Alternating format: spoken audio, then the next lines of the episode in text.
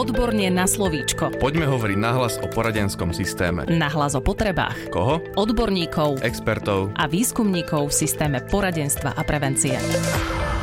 Podcast Odborne na slovíčko je tu pre vás aj tento týždeň a ako sme slúbili už v minulej časti, opäť sa budeme venovať tomu, aký majú sociálne siete dopad na naše deti téma to veľmi potrebná. Rozprávať sa budem s Michalom Božíkom, ktorý pracuje vo výskumnom ústave detskej psychológie a patopsychológie, je psychológom, spoluzakladateľom portálu Volčata.sk a aktuálne sa venuje výskumu v oblasti digitálnych technológií. Vítajte. Ďakujem za pozvanie. Poďme sa najskôr rozprávať o pravidlách. Určite by nejaké mali platiť v súvislosti s používaním internetu u detí alebo u mladých ľudí. Vy ste už minule hovorili o kategórii detí do dvoch rokov a o predškolákoch. Môžete nám prosím povedať, ako je to s pravidlami u starších detí a aj u mladých ľudí? Ak sa teda vrátim k tým pravidlám, dostal by som sa teda ešte o stupeň vyššie na prvý stupeň základnej školy takým základným pravidlom alebo takou dobrou praxou je vyhnúť sa tomu, aby dieťa vlastnilo vlastný smartfón. Lebo smartfón predstavuje pre dieťa vstupenku do sveta dospelých. So všetkým, čo to so sebou nesie, so všetkým, na čo na tom internete vedie naraziť. A ak vieme a ak naozaj máme tú potrebu mať nejakú kontrolu nad tým dieťaťom, kde je, čo robí a ako, tak e, mu vieme dať ako alternatívu tlačidlový telefón, ktorý v dnešnej dobe všetci preskakujú ako nejaké štádium, ale presne na takúto kontrolu vie fungovať. Alebo smart hodinky, alebo niečo iné. Rozumiem, že protiargument bude samozrejme ten, že také dieťa sa bude cítiť sociálne vylúčené, ale naozaj si musíme ako rodičia alebo ako dospelí uvedomiť, že so smartfónom prichádza v podstate vstupenka do sveta dospelých pre to dieťa. Ďalším takým pravidlom alebo dobrou praxou je používanie digitálnych technológií v spoločných priestoroch a ešte stále proste kontrolovať ten obsah, ktorý tomu dieťaťu dovolíme. To dieťa je relatívne malé, ale už je väčšinou technologicky dostatočne zručné, aby sa dostalo aj k tomu negatívnemu obsahu. A preto je dôležité, aby ten obsah kontroloval ten rodič.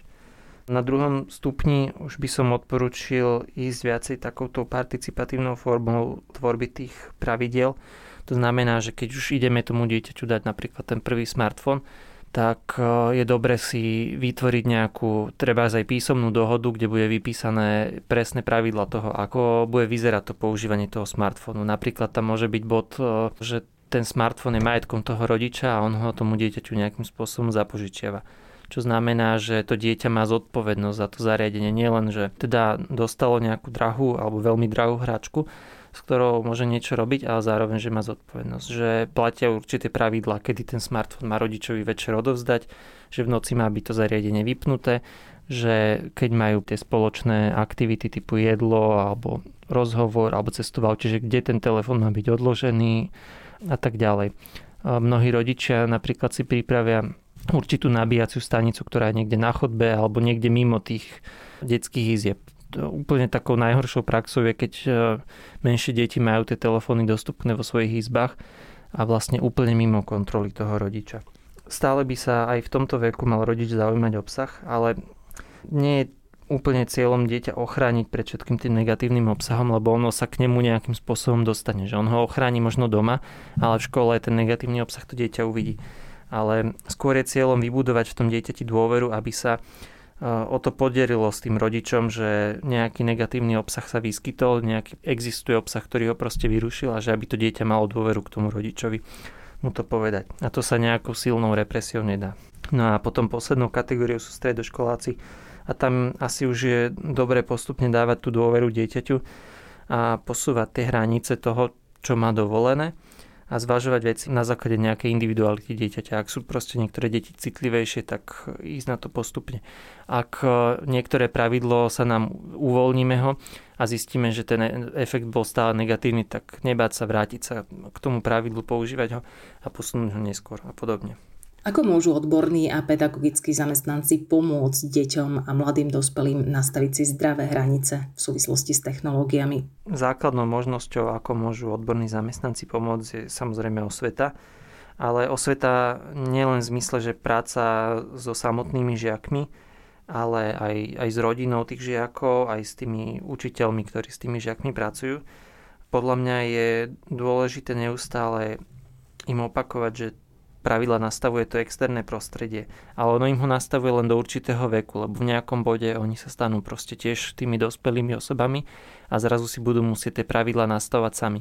Čiže ono je veľmi dôležité podľa mňa, aby sme my ako spoločnosť viedli k deti k tomu, aby rozumeli tým pravidlám, aby vedeli si pravidlá nastavovať sami, aby sa podielali na procese toho nastavovania pravidel. Samozrejme, nedá sa to pri tých najmenších deťoch, tam tie pravidla musia prísť od toho rodiča, ale je rozdiel stále, keď povie tomu dieťaťu, že teraz sa môžeš hrať len pol hodinu a bodka, alebo mu povie, že môžeš e, byť pri tom zariadení pol hodinu a mám na to tieto, tieto, tieto, tieto dôvody a poďme sa o tom baviť spolu. A aj ten rozhovor o tých pravidlách e, nie je jednorazová vec, to je proste vec, ktorá sa bude opakovať, vec, ktorá sa bude vynárať, je to vec e, vyjednávania toho rodiča s tým dieťaťom. Tak ako bežný zamestnanec raz za pol roka, raz za rok vyjednáva so svojím zamestnancom možno o plate, tak podobne bude to dieťa s vami vyjednávať o tom, že koľko času môže stráviť s tými technológiami, aký obsah môže v rámci tých technológií konzumovať a podobne. Druhou vecou, ktorou je dôležité, je mať aktuálne informácie k tejto téme lebo poznanie v tejto oblasti sa stále mení. V rámci jedného výskumu, ktorý sme teraz realizovali, sme dávali dohromady nejaké odporúčania, ktoré majú odborné asociácie a dali sme dohromady asi 150 rôznych odporúčaní a v jednotlivých tých organizáciách tie odporúčania si boli navzájom odporúce. Čiže ono riadiť sa len tým, že sú nejaké odborné odporúčania, dnešnej dobe nestačí, lebo tie informácie, ktoré máme, ten aktuálny výskum, ktorý o tejto oblasti máme, sa neustále mení. Takže možno, že aj pre odborných zamestnancov je dobré, aby sa neuspokojili s tým, že nejaká asociácia odporúčila toto a toto, ale skôr, aby sa skúsili pozrieť na to, že čo hovorí ten aktuálny výskum. Netreba čítať samozrejme všetky štúdie, ale tak raz za čas si určite pozrieť niečo z toho, hlavne z takých tých aktuálnych, ktoré sa dejú. Veľmi ma zaujíma, či sa podľa vás dá dosiahnuť úplný zákaz používania mobilov počas vyučovania a či má vôbec takýto zákaz zmysel, ak sa na to pozeráme z dlhodobého hľadiska? Takýto zákaz samozrejme dosiahnuť sa dá, ale otázka je, aký má mať tento zákaz zmysel, lebo zákaz len pre zákaz samo o sebe zmysel nemá. Ono je strašne dôležité poznať kontext tej školy, kontext tej triedy samotnej a toho, čo týmto zákazom sledujeme. Aj pri tom pravidle samotnom je dôležité, ako veľmi sa na tej tvorbe toho pravidla podielajú tí žiaci, ako veľmi majú to pravidlo vysvetlené. Ako sa podielajú na tom rodičia tých žiakov, ako sa na tom podielajú tí učiteľia. Ono je dôležité túto rozlišovať zase aj tie kategórie, že na tom prvom stupni takýto zákaz môže mať oveľa menší zmysel ako na druhom stupni, lebo väčšina tých detí ešte tie smartfóny nemá na prvom stupni kdežto na druhom stupni dieťa, ktoré nemá smartfón, tak je vylúčené zo sociálnej skupiny, lebo sa na ňoho nejako pozerajú. Treba sa pozerať aj na to, že ako tým vytvárame určité umelé prostredie, keďže v tom reálnom živote nie sú takéto zóny bez technológie alebo zóny, kde majú zakázané smartfóny. Samozrejme, že aj my dospelí si pri nejakých dôležitých stretnutiach odkladáme telefóny, aby nás nerušili a podobne, ale tieto veci sa deti nenaučia len tým, že budú mať tie technológie externým prostredím odstrihnuté.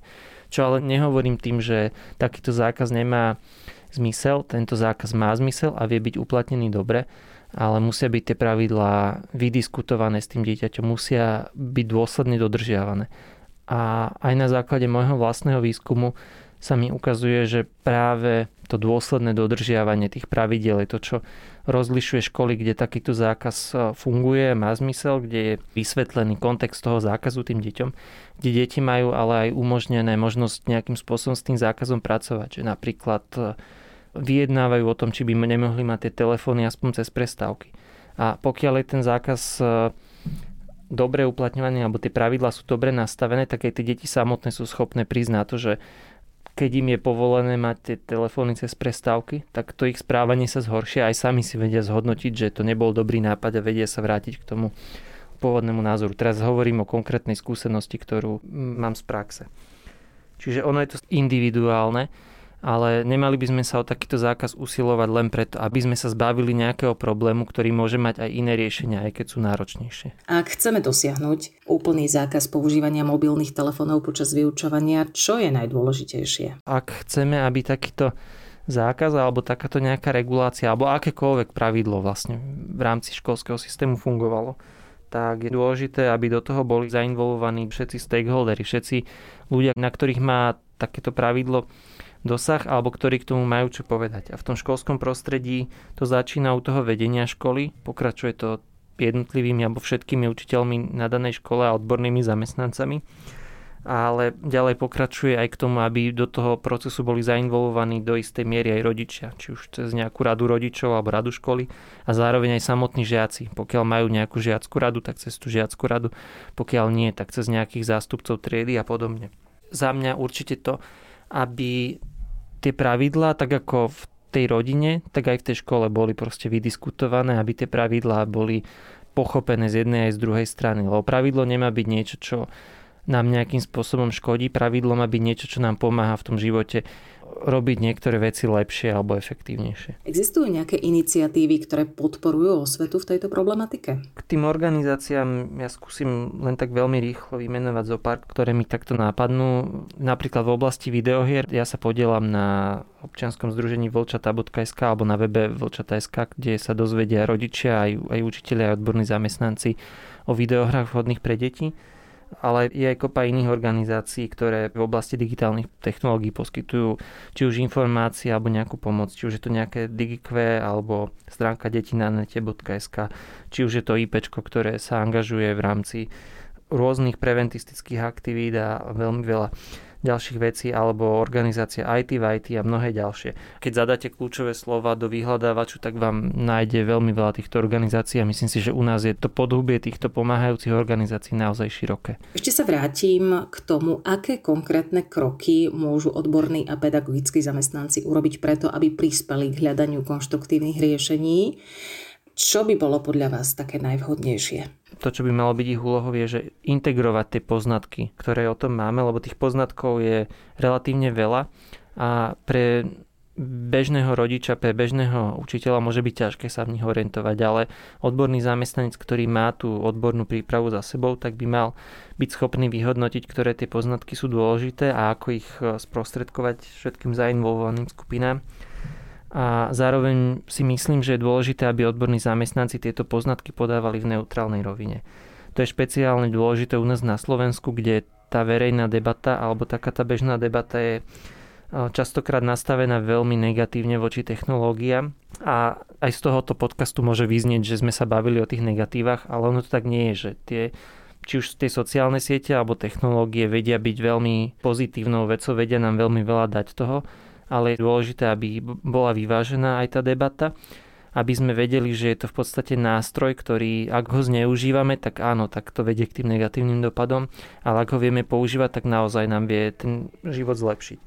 Čiže je dôležité, aby prezentovali tie informácie v takej tej neutrálnej rovine, že vedia informovať o, o tých rizikách a zároveň vedia, ako sa tým rizikám vyhnúť a zároveň vedia aj to, ako pracovať s tými benefitmi v neposlednom rade, alebo taká druhá vec, ktorú vidím, že čím vedia odborní zamestnanci pomôcť, je presvedčať verejnosť a rodičov, prečo je dôležité tieto témy otvárať a nevyhýbať sa im.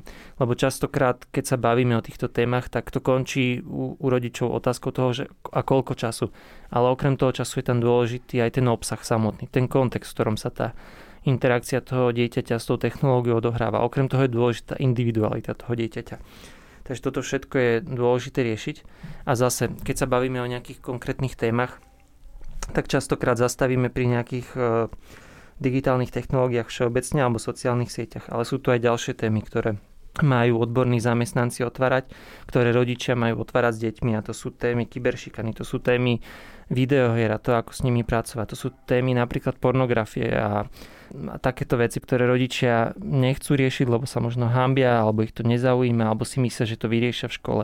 Ale keď si myslia, že tieto témy vyriešia v škole a v škole si myslia, že to, toto majú riešiť rodičia, tak sa vytvárajú šedé zóny, ktoré nevyrieši nikto a potom sa tie veci naučia deti same. Takže toto je podľa mňa dôležité, aby sa zmenšovali tieto šedé zóny toho, kde nikto tým deťom nepomáha. To bol psychológ Michal Božík, ktorý pracuje vo výskumnom ústave detskej psychológie a patopsychológie. Je to spoluzakladateľ portálu Vlčatá.sk a aktuálne sa venuje výskumu v oblasti digitálnych technológií. Ďakujem za to, že ste boli našim hostom. Ďakujem aj ja za pozvanie.